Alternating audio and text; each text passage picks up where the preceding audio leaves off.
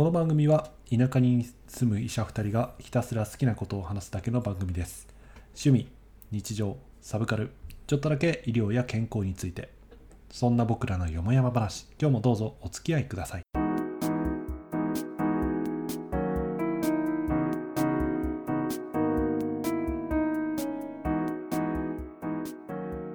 田舎ドクター1号のロンです。2号の監督です。今日もよもやまなことを喋っていきたいと思います。はい、えー、よもやまファンの皆さんお待たせしました。えーいよいよ7月分の配信でございます。すいません。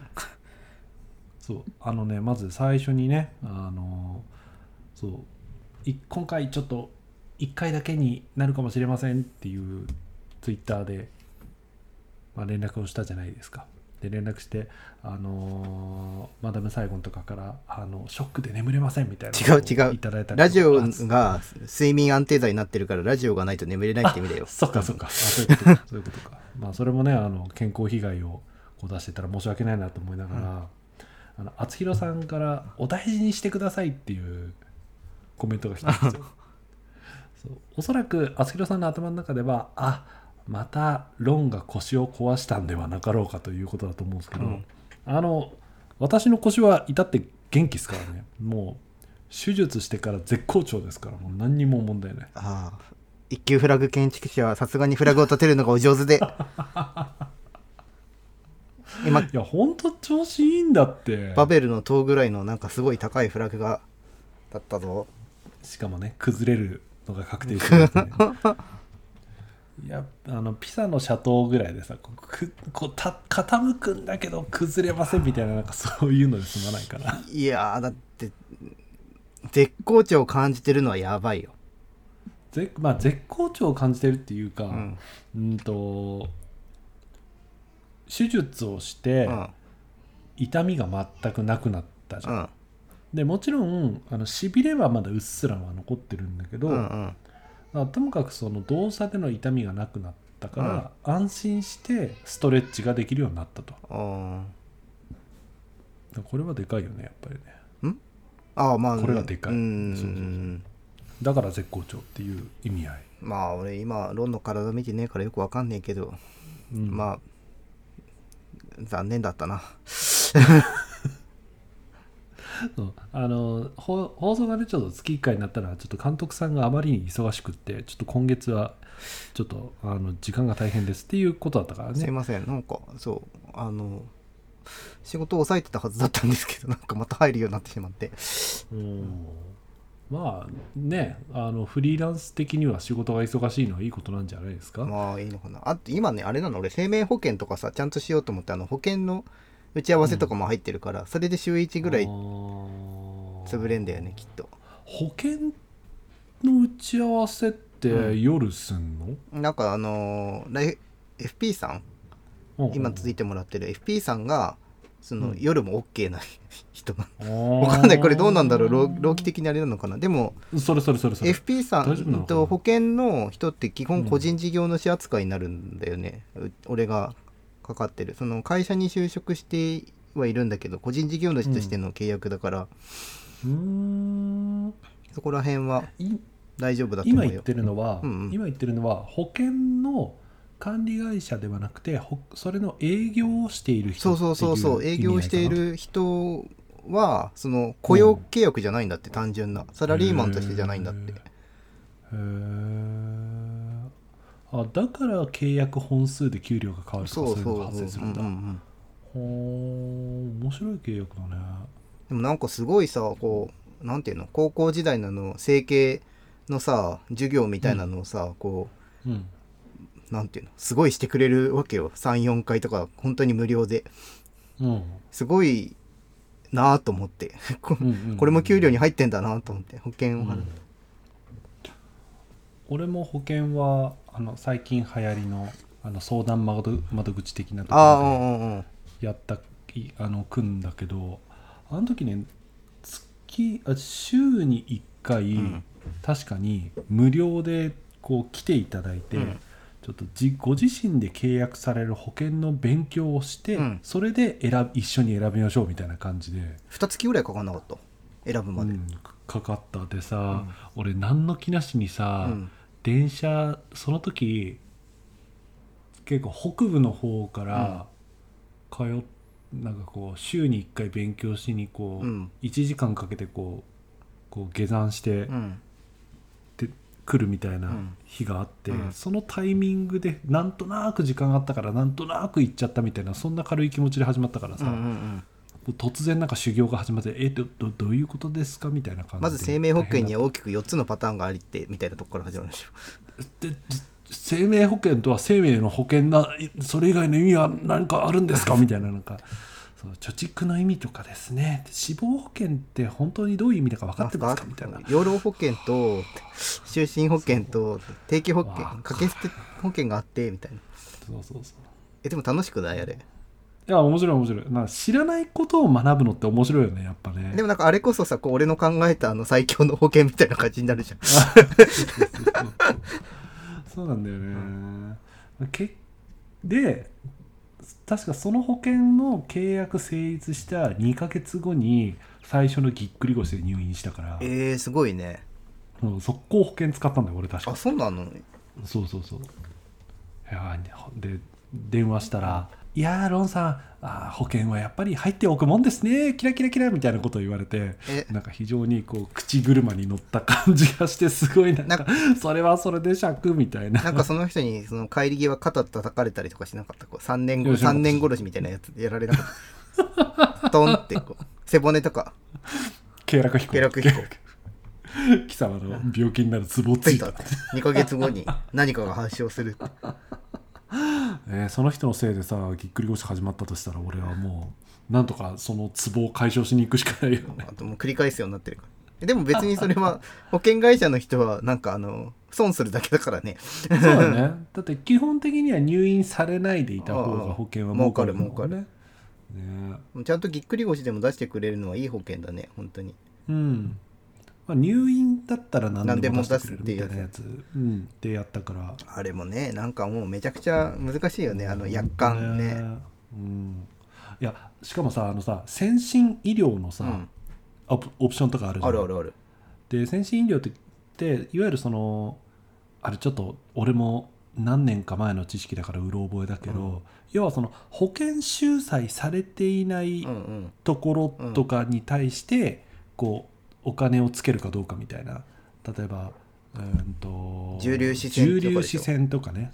重粒子線ってあの放射線のめっちゃ強い。強いっていうか種類が違言い方すうるとし違う種類のやつで 通常の保険診療ではまだ受けられないんだけど、そのがんのねその治療の中の選択肢として結構えっと名前は出つつあるみたいなところでそういったものを受けたいっていう時にもあの保険が効くみたいなのが先進医療オプションみたいなやつだけどさ俺らはさ一応医療系の勉強してるから、うん。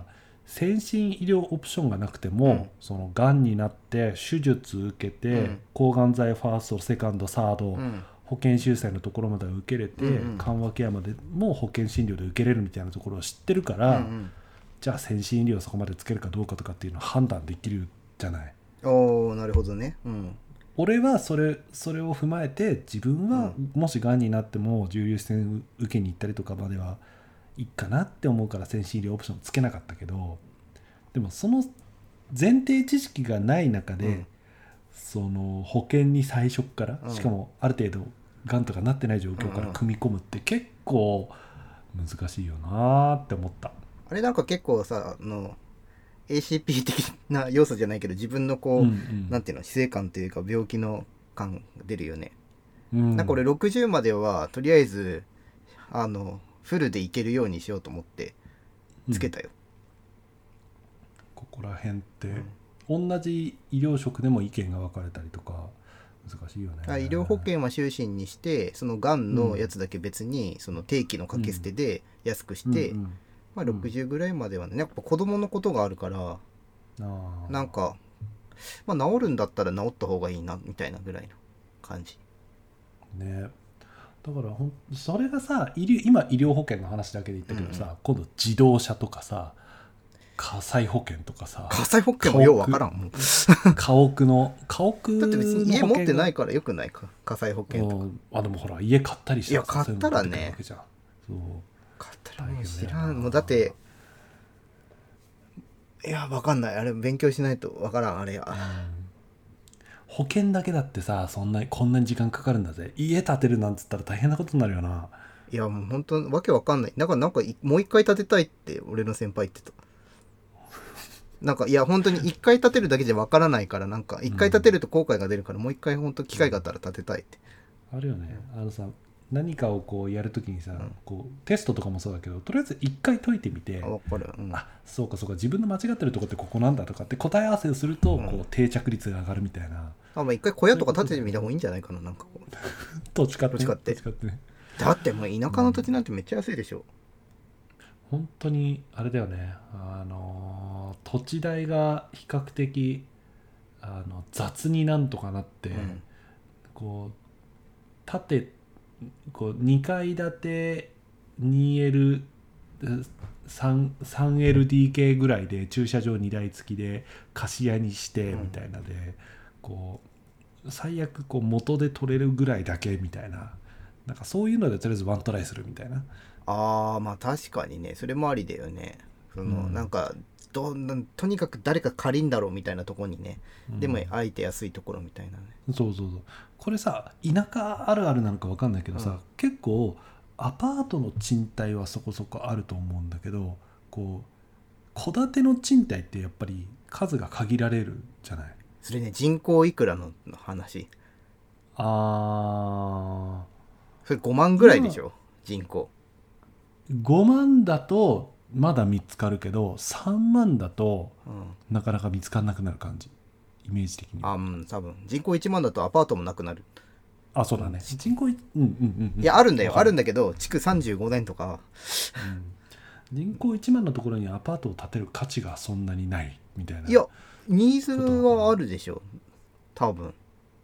てか 1LDK とかになってくんだよね。こう 2LDK とかがすごい極端に減るうんうん。感じ人口1万ぐらいのところで 1LDK のアパートを建てる。学校の先生とかさ。うん。あるん。いや建てるって意味じゃないよごめん。あの探すって意味でしょ。探すって話でしょこれ。ああそうそうそうそう。いやだからさ探す人がいるのであれば建てるニーズもあるのかとか今ちょっとあの不動産投資っていうのが今頭に一瞬やめとけって不動産投資絶対やばいって。やばいよね。金持ち父さん読んで俺も一回憧れた。うん。金持ち父さん貧乏父さんだっけ？あああるねあるね。あれが確か最初不動産投資から始まるんだよね。うん。いやさ不動産投資はねそのケアのな建物のケアの部分がさ、うん。ね、こう自分では到底できないしかといって代行の人を挟むとそれはそれでリスクもあるしみたいな、うん、不確実性がますます高くなるよね。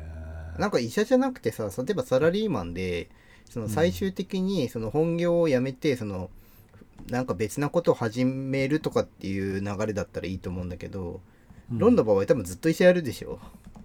あそうだね。ってなった時にその不動産投資の手間の方がかかったら本末転倒じゃないって。いやおっしゃる通りおっしゃる通り。いやほんとそうだよね。だから結局そのタイムコストとか、その自分のコストをどこまでそこに投資するかなんか金の投資だけじゃなくてそこの問題そうもあるよねそうそういやほんと時間はね限られてる。ねえ。まあそんな中でね不動産投資でバンバン儲かってる方もいらっしゃるわけだから、まあ、それは本当に向く不向きなんだとは思うんですけどね。いやねもうほんとね。いい土地があったら買いたいけど田舎になればなるほど土地は売っておらずっていうね。そうね。もう田んぼ買い上げるしかないからね。ズブズブじゃん いやー地盤的な意味味でそうもう1ヶ月ぶりだけどなんとりあえずあのオープニングトークの何も変わらないということを確認しまして、えーコメント返しをちょっとだけしたいと思いあます。はいはい。えっ、とですね、前回が、前回、前回やべえな、ほんと1ヶ月前か。綺麗に。いいつや、ご6月の最終週ぐらいに撮ってるから。あそうなんだっけ？そうそうそう。あれだ前回ねあのと当直明けのテンションであのライフハックの話話とかアニメの話をしたりして。してたしてた。っていう思い出しフックを入れないと俺ちょっと記憶が怪しいぐらいだね1ヶ月ってね。まあでもそっか。でもあんまりこんなに離れたことなかったもんね。もう。ほんとなんかまあちょっとコメント返してからその話しようかな。はい。えっ、と厚弘さんがコメントくれてます、はい。えー今回はロン先生が当直明けで寝不足な様子がよくわかる回です。本当に寝不足は辛いですよね。ビジネスホテルに詳しいお二人にも共感。私も地方病院の日曜日直に行く際いつも土曜日は近くの県庁所在地のビジネスホテルに泊まっていました。当直には間に合わない。朝行くにはつらい。きついため。あなるほど。おそ俺そんなに寝不足っぽい感じだったか？ーえうん。だいぶ。あそっか。本当にそっか。なんかハイだったよああそれはそうだね。うん。なんかテンションがふわふわして喋ってんなとは思ったけど。ふわふわしてたよ。ああなるほどね、あそれは確かにそうかもな。こう普段のねクールさが全然出てなかった感じしますよね本当ね。ほんとそうだよね。なんかビジネスホテルのあ何？どうした？スルーされた。はい。ビジネスホテルいいよね本当ね。俺でもビジビジホの話したかをもう思い出せないんだけどああいや結局道民員が強いっていう話に落ち着いたじゃん。ああまあそれはそれは俺の中では道民が最強。ドミね、まあ、ビジネスちょっとねこの1ヶ月でさその第7波がドカンとなっちゃってまた出張もねちょっと大変になってきたけどね。でもなんか前もうなんかよくわかんないコロナ。本当に。うーんすごいと思う。本当にこのウイルスはいやでもなんだろう。こんなに一つの一つの株って言い方が合ってるか分かんないけど、うん。なんかさ他のウイルスもいる、うん。そうそう他のウイルスもたくさんあるじゃん、うん。これだけ注目されてこれだけこう短期間の間にこう遺伝子変異とかをこれだけ解明されててしかもそれが一般社会にもせんこうすごくこう情報提供されてるものってなかなかなかったよね。まあなんかねインフル？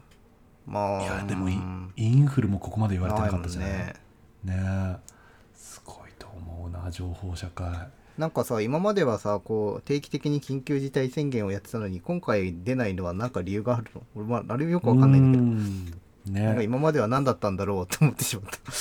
本当にさそのコロナの対策ってその医療の部分とか、俺らはさ医療の部分の方の畑の人だから少しそっちの情報わかるけど、うん。でもこの2年間曲がりなりにもコロナの対策とか関わって思うのはコロナっていうものでその行動制限がつくだけで、うん。経済の問題とか、うん。うんあとは学校とか、教育の問題とか、あの社会活動にかなり影響するっていう意味でもはやその政治判断は医療の面だけでは決めきれないっていうことうん。なんじゃないのかなって思う、うーんそして一番は医療ってほらお金にならないからさ。うん。お金を持ってるせ経済とかの人の意見とかやっぱ強くなったりするのかなとかさ。お金にはなるんじゃない？ああまあちょっとちょっとなんか言い方があるかもしれないけど。その医療以外の経済とまた別な文脈だからってまあねことかな、まあね。うん、そうそうそう。とかすごくこう一筋縄じゃいかないうんビズコロナね。だなって思うな。来年はどうなってるのか。うん。もう一年一年先がね読めないからね。本当。この1ヶ月ほんとさだからそのこの1ヶ月結構いろんなことあったじゃない。ああそうね。そうそうそうそう、うん。なんかあのー俺俺ね個人的にね、うん。あのもちろんあの安倍首相の事件とかもものすごいショックではあったんだけど、うんうんその前の週か、うんうん。遊戯王の作者がさ、うんなくなったよね。そう高橋和樹大先生がさお亡くなりになられたのがもうショックでうさあのいやいうん。遊戯王は、うん。遊戯王は解決したじゃん。もう無事ね終わってるし、でも心のどこかでその高橋先生の新作とかを読めないかなってこうさずーっとずーっとさ思っててさ。なんかあの短編だか中編だかの時にさあげなかったっけ、遊戯王の作者あそうそうそうそうそう、あのえっ、とね短編ってじゃなかったかな、うん。ザ・コミックってやつがね、そうやっぱね好きなのよ、うん。彼の作品でそれがもう読めなくなってしまったっていうのがねすげえショックだった。なんかツイッターの初めの一歩の作者さんのなんかうんうんうん。ツイッターとかもちょっとなんか来るものがあった、えー、なんて言ってたの？えーなんかねその結構2人のあの進行が熱かったらしくて、なんかその売れてない時とかうん。のなんか話とかなんかあのとっととそのあの漫画家を辞められたっていうかなんていうの？うん。その遊戯王が売れてそれからもう収入的には多分十分になってあんま書かなくなったけど初めの一歩の作者の方は結構ずっと最後まで書いてたじゃん、うん。なんかそこら辺のなんか違いの思い出話とかがなんかこうなんていうのかな。こうななくなったんだなってことを逆になんかこうしみじみとさせるような感じがした、うん。ね。もうほんとさあの小学校それこそまあ昔の話になるけどさその小学校の頃なんか遊戯王で友達を作ってたみたいな時代があったからさ。遊戯王流行ったの？流行っためっちゃ流行った。へえ最初さデュエルモンスターズのあのパックが売られる前ってさ、うん。カード出すカード出すって通用するよね。20円で1枚の。ナイトガンダムとか。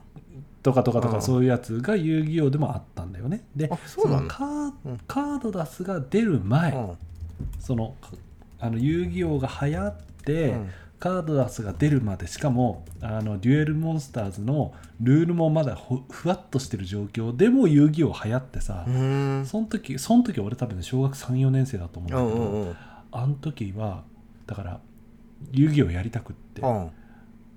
画用紙に手書きでカード書いてでそれでとお互いにデッキを作って持ってきてみたいなことをしててあるよね。あるよね。でルール崩壊してさ。それはねプロが作らないとこうなるっていう、そうそうそうそう。いやでもね本当にあの時のあこうき強烈な思い出が全てフラッシュバックしてあそうやっぱ好きだった。自分の好きを思い出したな。カード出すとかっていうのを俺はまずすげえ久々に聞いた。それもねもう今やないですからね。もう遊戯王の遊戯王のカード普通に売る時代でパックを開ける時代ですからね。えなんかナイトガンダムとかあったなっていうのをちょっとねねえ。ドラゴンボールとかのカード出す思い出してしまった。この1ヶ月そうそうそう。でさそれであまりにショックすぎてさ、うん。もう遊戯王やりたくなって、うん。であのアプリのゲームに手を出して。あんの？あるあるある、へー遊戯王マスターデュエルってやつなんだけど、今絶賛ハマってる、え。ー、あそうなんだそう。アプリ？これ売り切り？あ買い切り？じゃなくて？うん無料のやつ。無いや結構無料でもがっつり遊べてさ、へー。デッキ構築とかフルでできるから。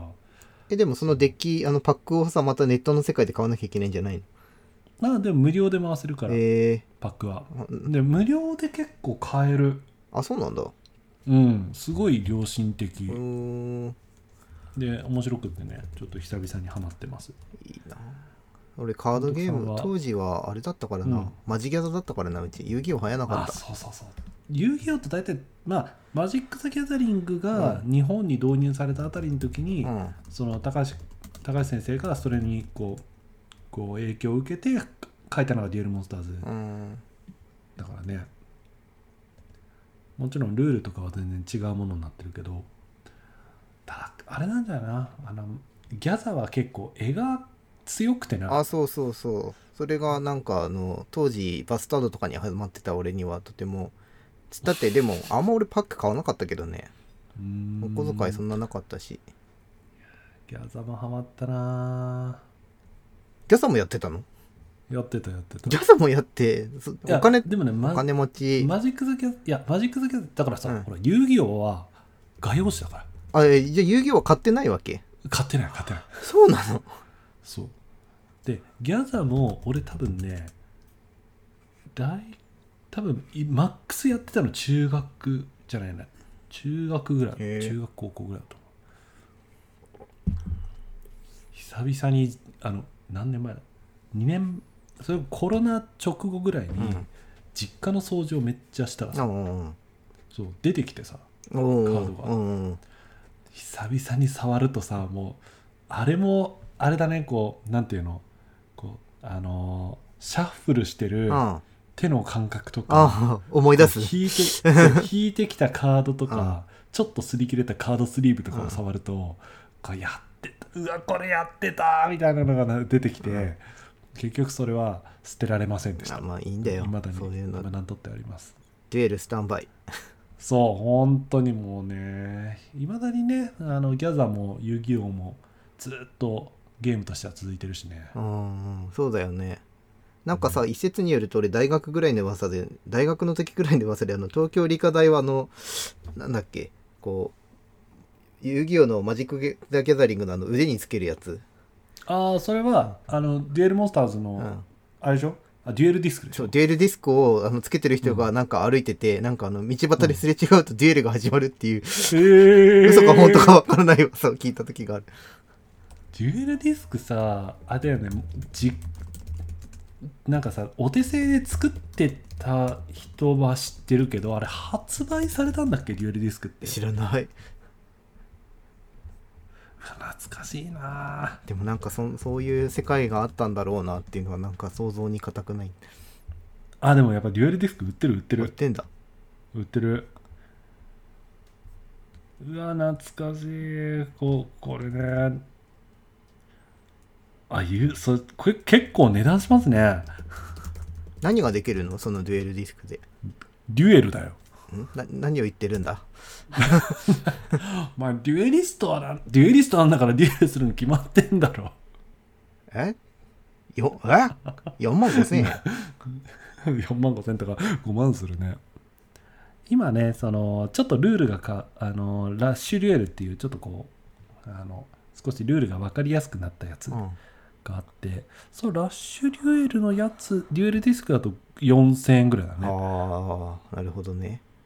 ね。そう。これ若干ね、うん。こうなんか分かりやすくなったらしいですよ。ルールが？デュエデュエルが。そうそうそうそう。へこういうのもないやハマると止まんねんだよなー。俺でもなんか一つのものにそんなにいっぱいハマったことってあんまないから羨ましい。あそう、うん瞬間風速だけだから大体。あー。は飽きやすい。まあ飽きやすいっちゃ飽きやすいよね。それはちょっと羨ましいな。まあいろいろ。監督、うん。ここの1ヶ月何してた？この1ヶ月でも俺ほんと何してたってでも本当に仕事に仕事してるかなんか旅行にちょろっと行ったかぐらいだよ。近所に。おお旅行。うん小旅行。うん小旅行小旅行。一泊二日の小旅行みたいな。あーあいいですね。あと今日はねケーキバイキングに行ってきた。おお。なんかちょいちょい聞くな。監督のケーキいや行ってないいんで YouTube のそのうん。もちこさんっていう人のあのバイキング動画に今家でハマってるから、そのケーキバイキング熱がこう上がりすぎて、うんうん。でも都会しかないのよ普通ああいうオシャンティーなもの、でもねなんとうちの地方にもねあの毎日じゃないけど月に何回かだけやるっていうところがあって今日行ってきたの、へー。おおやっぱりねでも予約でいっぱいになってるんだけどうんうんうん。まあでも満足満足。やっぱりあれん？こう入った瞬間にこうずらっとケーキが並んでて、いやもううん映えるね。ねやっぱ東京のと比べるとねなんかそのうん。東京のってやっぱ一品一品そのケーキ屋さんでのショーケースにあるようなものが並んでるんだけどさすがにそれはないけど、それでもあの美味しかったよ。うーん。ずらっと。よかったね。どんぐらい食えた？ケーキ。全然食えないね。びっくりするほど食えないね。3, そうだよね。3皿ぐらい。なんていうの？ななんていうの？1 8センチぐらいのお皿？つったらわかる、なんかちょっとちっちゃくもなく大きくもなく。うん。ほどで程よいサイズの取り分け皿みたいなね、が3枚で、でもあのピザとかがないとマジで無理あれしょっぱいの挟まないともう あそういうことね一緒にいた人はコンソメスープをねあの熱望していたけどね、残念ながら飲み物はコーヒーとジュース飲み出した。まあでもコーヒーあるだけ良心的だよねそれはね。いやまあねいやコーヒーなかったら地獄だよ。胸焼けしなかった？胸焼け。無農薬を全然いやなんかもう最近もういっぱい食べれなくなったから。胸焼けするほど食べることはなくなったかなぐらいかな。そんな感じ。もうほんとあとはなんか何してたんだろうってぐらい。お仕事が多かったかな。あとほ忙しかったっすね。うんあとは保険保険 保険やったぐらい。よそうね。保険の話ね。とは携帯の買い替えたかな。おお iPhone、iPhone のね今まで SE の2世代だったのをうん、12に、おおでかくなったね結構。いやサイズはね実は変わらない。あんまり。あれ？そうなの？そうそうであのなんか iPhone の12の12か13だったかな？ちっちゃいやつあんじゃん、あれに至ってはは SE の2世代目よりちっちゃい。え嘘？マジ、あそれを聞くとちょっと。でもほらもう値上がりするからさ、あ俺はもそう値上がりするとかっていう前にちょうどたまたまうん。ふと思い立って、うん。あーなんかね2万2万か3万ぐらいだった。もう型落ちでだから結構安く買えてで UQ モバイルに変えたから、あうん。の携帯代も1万円ぐらいが半額ぐらいになってうんうんうんちょっといい感じ、うーん。いや新しいガジェットってやっぱいいよね。いやでも iPhone は iPhone だからね。まあ変わったのっつったら広角レンズついたぐらい。感覚的に。うん。あと指紋認証がなくなってちょっとストレス。ああ顔は認識しない。フェイス ID か。iPad はね顔認証の精度高いんですよ。あの、うんうん。うんちょっと離して使うから。で iPhone ってさ、結構顔に近づけて使うじゃない、うんうんうん。そうするとさあの多分顔が全部レンズに入んないんだよね。うんうんうんうん。だから、あのなんかのタイミングで認証しようと思ったらちょっと離してやんなきゃいけないっていうのと、あと部屋を暗くしてるとうん。あのなんていうの認識しないから結構手間、うーん。それがなければいいんだけどな顔認証って感じ。あれじゃあどうやって開けんの？何を？iPhone えーあれだよ番号。ピッピッピッピッピッって。ああなんかめんどくさいね結局ね。結局めんどくさい。指紋の方がだから認証の確率は高かった気がする。うんうんうんうんうんうん。なるほどな。そんな1ヶ月でした俺ねそのね新しいガジェットっていう意味ではね、うん。ちょっと新兵器をちょっと導入したんですよ。何？あのリカバリーサンダル。何それ？あ知らない？歩くと HP が回復すんの？あそうそうそうそう一歩で1ぐらい、あのホイミーが中にこう仕込んであって、うん。踏むたびにこうホイミーが作動してこうかえライフポイントが10回復するっていう。なんかあの動物愛護団体とかに訴えられそうだけど大丈夫？なんでさ魔法を仕込んでるっていう話なのよ。ホイミスライムを中に仕込んでるみたいなあホイ話ホイミンって聞こえた。ごめんごめん。ホイミンね。ああ違う違う違う。いやあのねあライアンが怒るぞと思っただけ。それは怒るそれは怒るわ。あのあのリカバリーサンダルって言って、うんなんだろう。履いてるだけで、うん。こう足のアーチをしっかり作ってこう足の疲労にこああういいっていうやつ。なるほどね。をねうん。買ってみたあのあああであの買って履いてうん。1週間ちょっと、うんうん。あのねあ思ったよりね悪くないねっていう話。うん。うんなんか分かった。なんか今見ている、なんか見てる、うん、いやでもどうなんだろう。うんと自分の体に合うならいいんじゃない？うん、なんかあのそう本当にね足の形って人それぞれだしさ、うん。こうあのセンチだけで決められないから分かんないんだけど、うん。少なくとも俺が俺の足のサイズにそのテリックっていうところのやつを買ったんだうけど、んうんうん。これはぴったしじゃん、えでもそれはラッキーだと思うよ本当に。うん、なんかこれ系って合わないからさ大体。うんうん。俺自分のインソール作ったもん。革靴用とかさ何個か。やっぱねインソール作っちゃうのが一番いいよね。なんか変な真空パックみたいなので型取りして。うんうんうんうん。で何個か持ってるけど今あんまり使ってないけど、あそうなんだ。あインソールもまた難しくてですねこうアーチをこう固定したから絶対いいかというとまたそうじゃないという人もいて諸説ある世界なんです、足も足ね足の医学ってさ結構エビデンス揃ってないよねまだね。えてか日本がめっちゃ遅れてるって感じ、うん、ドイツとうんかあっちの方とかだともうちょっとね確立されてるのかもしれないけど、うん。なんかそうでもね、あのよかったの。よかったの。こうビタッとくっついてこうバシッと足の裏をちゃんとこうホールドして、うんうんうんで、あのー歩いてもうん。こうパカパカしないから、うん。サンダルが、うんうんこう突っ込むだけなのに全然走れるぐらいこうぴったりそんな感じなんだ。くっついてくるもからあそういう感じなんだ。そうそうそうでホールド感があって、うん。かつそのクッション性がこうなんつうのふわふわじゃない程度にこううん。硬いけどちょうどいい硬さぐらいのやつ。うんから動きやすいしっていうので、うん最初医局の休憩用で使おうと思って履いたんだけど、うん。気づいたらそれで改心してたりとか気づいたらそれで外来してたりとかっていうあまりのフィット感でもう気遣いない。もう体履き履き替えたくないみたいな呪われたう装備じゃん。だんだんこう根っこが生えて助けて助けて。一体化して一体化して結局魔法が仕込まれてるだ呪いが仕込まれてるだな。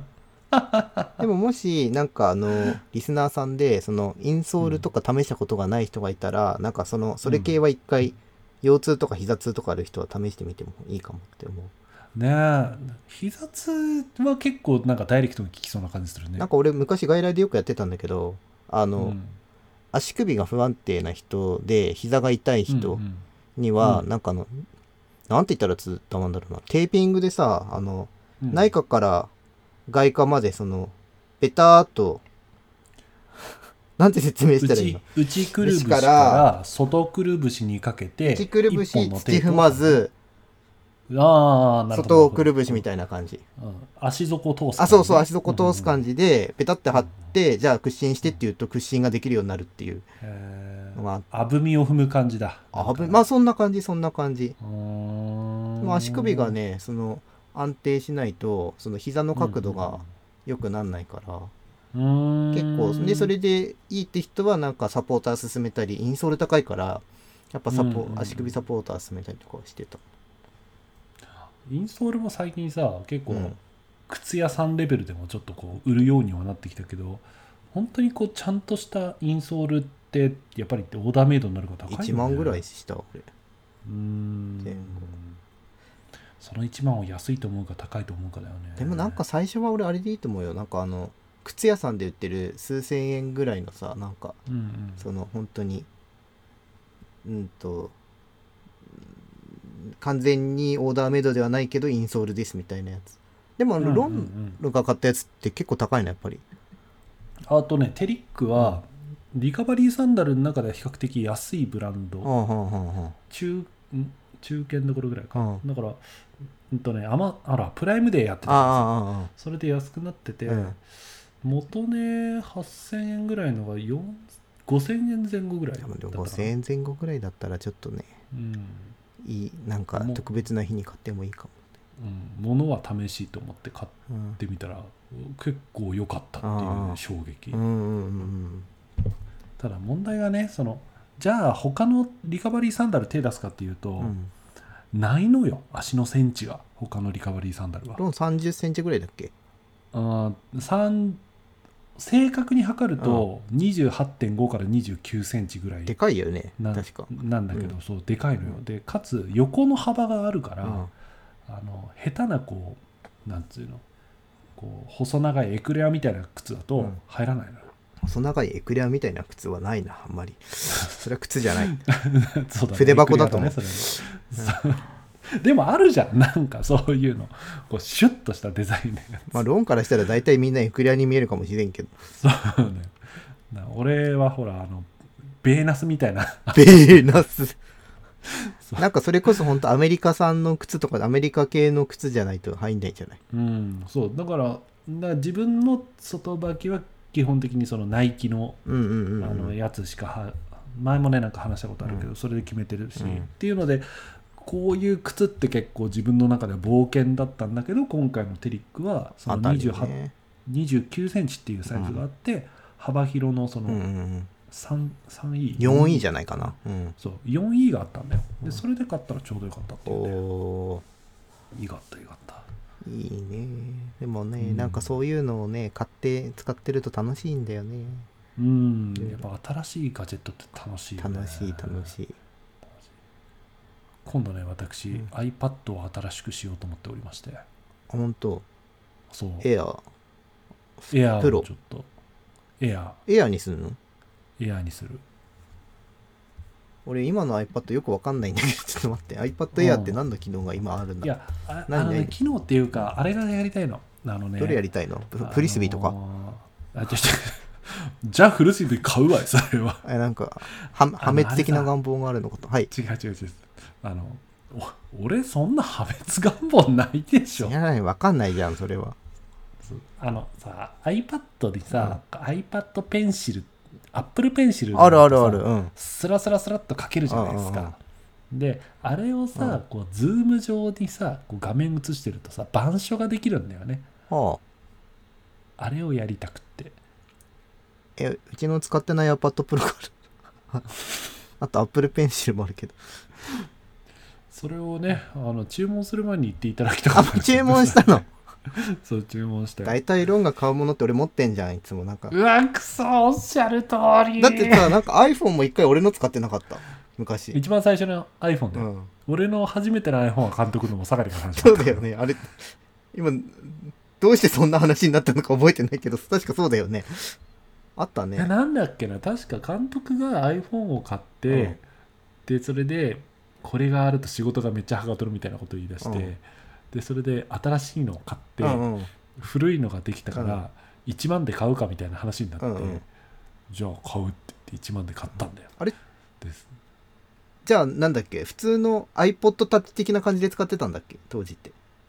それとももだうけ契約したんだっけ？あれ。あれいや契約はしてないから、う w i f i だけで使ってたんじゃなかったかなこれぼったくってないよねその時。1万円って適正価格だよね多分。わかんない。いわかんない。わかんない。そもそも1万円だったかちょっと覚えてない。5000円かでもなんか1万円かそんぐらいの値段だった気がする。あでもねあれでね、エヴァーノートを使い始めて、うん。俺結構そういろいろとあ違うグッドノートか。グッドノートで PDF とか集めるようになって、うんうん。それでちょっとこう実習とか少し楽になった記憶があったからあれは結構ね助かったんだよね。でそれで俺も携帯買い替える時に iPhone にあそうだったっけ？したはずだったから。うん。あれでもそれぐらいだっけ？パソコンは上げたことないもんね、パソコンは上げたことはないけどうーんとあのね上げるっていうか、うん。監督が大体持ってんだよ先に。で触らせてもらうんだよ。あそれでいいなって言って、こそこそ買うんだよ後で。あごめんなさい。そうそうそうそう。えー、iPad 持ってたの？いや持ってるよな。それ持ってるよな。持ってていや俺もその手書きが試したくて買ったんだけどうん。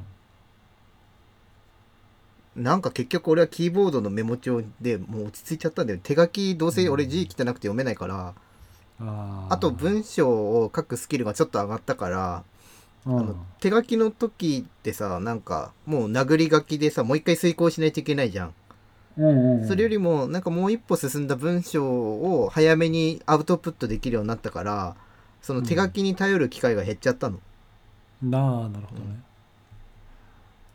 えじゃあさちょっと美味しい日本酒2本ぐらい送るからさ、ちょっと iPad とペンシル送ってくんない？だ持ってんでしょだって。あでも納期どうなの？今ってさ届かないんじゃない？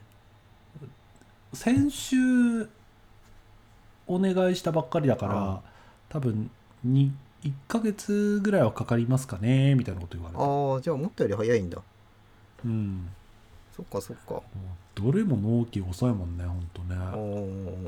なんか遅いらしいよみんな。うん。今日ね車のね点検に行って、新しい車ちょっと見てきたんだけど。お。いや買い替えないよ買い替えないよ。レクサス。まだえ違う違う違う。2年持ちだって。まあ でも言ってた言ってた。あの今新車すごい大変らしいね。いやもうなんか全然半導体入ってこないっつって。ガソリン車が3ヶ月でハイブリッド車が半年から1年、やばいよね。すごいいやすごいよね。いやいやいや。でなんか半導体だけじゃなくって、うん。やっぱりコロナが施設内で出たりして、うんうん1個止まると全部止まる。なんていうの？そうそうそうそうそう。そうおケアが儲かる式に全部止まるみたいな。やばい。だいやー大変だよね。からさ車のディーラーとかってさ本当物が入ってこなかったら何言って暮らせっていうのっていう話じゃない物が入ってこないからこそ売り方を工夫してるんじゃないの？何言うの？空気。いやあの次ね入ってくるのがね1年後とかなんですよ。だからね今のうちに契約しておかないと。現金は入ってこないと思うんですよみたいなあでもほら基本的に現金入ってくるスタイルじゃなくてローンで結局あ。稼ぐスタイルになってるんじゃないの？今。ローンの契約をね、しちゃうってことか。そうそうそうそうそうそう。だから契約だけしてしまえば確実に入ってくるから。物がでも入ってこないとスタートしないでしょさすがに。あでもどうなんの、うん。どっからなの？俺よくわかんないそれ。わからない。これがいずれバブルとなって弾けるんじゃなかろうかと。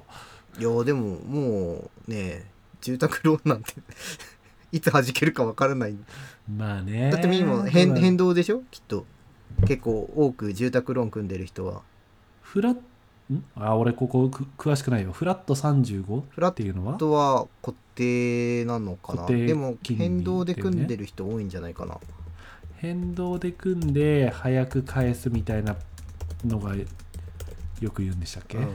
変動金変動の方が金利が安いんだよ。うん確か、うんうん。俺もよくわかんないけど、でも今金利がゼロ金利やめたらそれが上がっていくわけだから、うん。うんうんなんか黒田さん辞めたら上がんじゃない？さすがあーあと黒田総裁、に、うん。日銀うんの、そうだね。いやなんか日本的には俺は金融緩和しないとやばいっていう派の人だけどでもでももうなんか無理じゃない？っていう。金利上がるんじゃないって思ってはいるよ。うん、家買うのおっかないね。でも固定にしとけば。うんうん。まあいいのいいの。家買う時にはもうちょっとちゃんと勉強するから。まだうん買わないから、本当今家底値だと思う。マジで。いや底値だった、この2年前ぐらいが多分一番うん家というものが。いやーまだいや俺なんとかさ自分の老後設計的にはさ60ぐらいまで賃貸まで行きたいなっていう設計で今のところ生きてるんだけどさ。いいじゃん別に。そうそうえ実家実家もらって実家を建て直してなんかあれ新築の方が安かったのにとかっていう。ね。こ鉄筋コンクリートの魔力。ねえどうなることやら。そんなそんな感じかないやでもほんとね1ヶ月1ヶ月ぶりに積もる話もいろいろあるけど、積もる話は大体片付くもんですな一通り。うん、もうあとここでできないのは仕事の話ぐらいだよ。ああそうね。仕事の話ね、うん。仕事はねちょっとこう患者さんの情報がね絡むとね何も言えませんからねここら辺はできねないできないもうね本当で唯一ね皆さんにお伝えすることはもうワクチンだけは打ってた方がいいんじゃねえかっていうところだね。そうこれだね。けこれだけ本当にもうちょっとずつちょっとずつこう首がまた締まってきてる感覚があってうん大変だなーって思ってる。なんか日本で20万？出てんだっけ今。ね。今さほらあのー診療所じゃなくてやっぱり救急外来をの持ってる病院勤務になったからさ、やっうんぱりちょっとこうなんていうの？診療に対してのこうコロナの余波がまたこう強いわけよね。ああそうね。いやーこういうのこういうのを感じるとあー診療所戻りてえなーってまた思っちゃうけど。うん。わかるね診療所いいねほんとね。でっかい病院はねなんかこう責任がちょっと積もる。いろいろ大変、うん。いろいろ大変本当に、すごいと思う。そんなそんな感じで働いてますよ。まあそんな1ヶ月だったと、ね。えそうそうそうそうそう。先月いろいろとあのこう昔懐かしい話をしてそうアニメの話したら、ゲームの話もしたよねみたいな話をしてたけど、うん。うんあと10分しかない大体。そうね。いや多分ね1本ぐらいは話せると思うよ。1本？初めに一番最初にやったゲームとかにする？俺多分ねポケモンだよ。えファミコンはないの？なかったなかった。嘘ーポケモンから？わ監督は？S ファミは当然あった人なの？ファミコンもあったよ。へー。俺多分一番最初にやったのコンボイの謎とかだよ。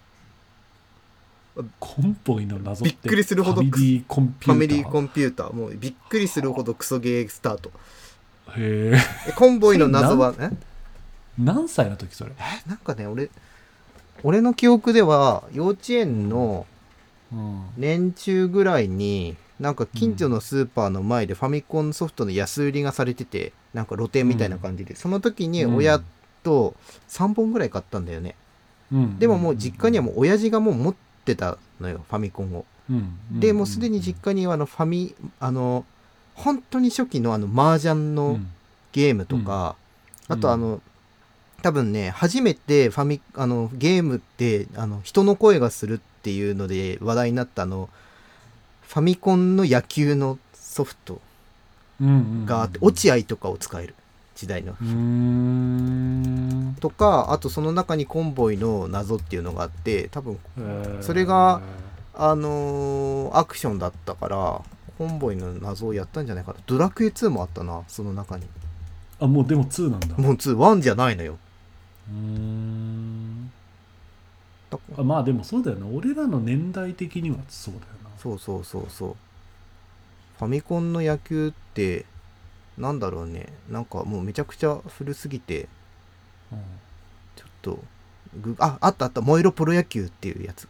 あーファミスタとかでもないね、ファミスタとかでもない。なんかこれもなんかクソゲー判定されてる「燃えろプロ野球」クソゲー通り越してもはや名作みたいな 当時のねゲーはそのもんです1987年だから俺がもうまだ生生まれてちょっとしてからじゃれこ。えじゃあ監監督んちってさ結構すごいこうあれだね。こううん。は新しいものああ好きだね。もう新しいもの好き。だってパソコンもあったしねタウンズの。えー、タウンズ？うん。知らん。タウンズ知らない？知らんもうちょっとなんて説明したらいいのかわからない。うわ出た。いやてかほんなんか違う。今今のすげえムカつく。今今そのオタク特有のあ出た出た。オタク特有のこいつ全然知識がないやつみたいな。うわーくそー。腹立つ。ほんと悔しがられるほどねあの羨ましくないのよ。富士通が作ったパソコンらしいよ。よくわかんないけどはあ Windows とかじゃないわけ、そうだよねそうだよね、うん Windows でも Mac でもないタウンズってパソコンがあったな。あとちなみにさっきのねなんか野球のやつはねなんかうーんとそうファミコン初の合成音声を実装してるんだけどなんかあのうん。あまたのバグがあって、うん。あのバントでホームランするっていう。バントでホームラン？すごい反発係数だな。かあとどんな冒頭でもストライク判定にファールの後はどんな冒頭でもストライクになったりえー。なんか、どんな冒頭でもキャッチャーミッチョだけが空中をさまよいキャッチする。あこれは確かにあった、あった。うん。あった。うん。あった、あった。なんか、あったな。俺あれだもんな。友達の家に遊びに行ったりして、うん。で友達の家でスーパーファミコンとかで、うん。なんかみんなが何かやってるのを、うんへーって思いながら見て、うん。で親に言ったことあるもん。スーファミが欲しいって。スーファミ欲しいって言って、で言ったらそれやったら、あんたますます目悪くなるよって言われて、うん。それでこう有無を言わせずうん。買わない空気になった、で、より目が悪くなるゲームボーイ買ったの？っていうかねゲームボーイはもともとね親が持ってたの。あ、そうなの？そうそうそう。でドクターマリオとかさ。はいはい。そそれだけゲあった。のームボーイの方が目悪くなる。そこにそうでそこに救世主のごとく、うん。ポケットモンスターが来たわけっすよ。でロンが持ってたゲームボーイって炭酸電池4本のやつでしょ？そうですそうです。白いやつ。ペ。コーンってやつ。そうそうそうそう。でであれでもそれのおかげで俺はそのみんなスーパーファミコンのあれをやったやってないみたいな話から、うん。ポケモンやったやってないに話が移行して俺はそこで話に勝ることができたのよ。人権が復活した。いやそうだよ。本当に。だからポケットモンスターにはもう感謝してるね。あー、ポケモンね。俺ポケモンやってないから本当にそこわかんないんだよね。あやってないんだ監督。ほら、お前思いましただろ、あの、オタク特有の知らない。そうそうそう。え？えっていうか日本人として恥ずかしくないんですか？俺そこまで言わなかったぞ。ポケットモンスターはもはやあれですよ。あのあのお盆にお参り行くみたいなそんなもんじゃないんですか？日本人として当たり前にこう大事にしなきゃいけない文化なんじゃないんですか？俺なんか同人の東方芸のポケモンをやったことがある。ああ本当にポケモンは一本もお触りになられたことはない。本当にないあららららららららららこれあれですね監督さんの部屋をこう天然記念物として保存しないといけないんじゃないですかこれはちょっと他にポケモンやってない人多分うんなんでだろうねなんかアクションが好きだったんだよその頃ああ小学校だったからねロックマン X3 とかの方が俺の中で価値が高かったロックマンもね面白かったよねロックマンね俺ね、あの運動神経っていうかそその反射神経があまりに悪すぎて、うんそういうこうなんつうのアクションとた、か、うんうん。こうオンタイムでやるゲームができない。あファイナルファンタジーすら俺の中ではすごく苦手意識あファイナルファンタジーのえ何？そのセブンの話？ほらタイムアクティブアクティブタイムあそうそうそう。アクティブタイムのあれがダメなの苦手で。ええじゃあドラクエしかできんじゃん。だからロールプレイングとかそのターンコマコマンドターンで動くゲームじゃないと俺あんまりやりたくなくてじゃあスター・オーシャンもテイルズもできないじゃん。そう。だから俺はポケモンとかペルサナとか好きなのよ、ああ完全単性だからってこと？うん、メガテンもそうじゃん。ああまあ確かにね。そうそうそう。ええそうだったんだ。俺もうボンバーマンとか買ってたよ。スーファミで。じゃあちょっと盛り上がってきたところはあれなんですけどちょっとあのぼちぼちいい時間になってきたのであの珍しくあの引きの編集を作りたいと思うんですよ今回、はい。あのゲームの話を次回引き続きちょっとやってみたいと思います。あの皆さんもしよければですねあの昔ハマったゲームとかあの私はこんなものにハマっておりましたとか何かあの辛かったゲームの思い出とかあ何かあればぜひコメントとかいただけますと嬉しいですそんな感じでエンディングに行きたいと思います。今日も僕らのよもやま話にお付き合いいただきありがとうございました。皆様からの温かい感想とかお便りを募集してます。Twitter のダイレクトメールとか質問箱とか、えー投稿いただけると嬉しいです。Twitter アカウントはアットマーク田舎ドクターズです。お待ちしております。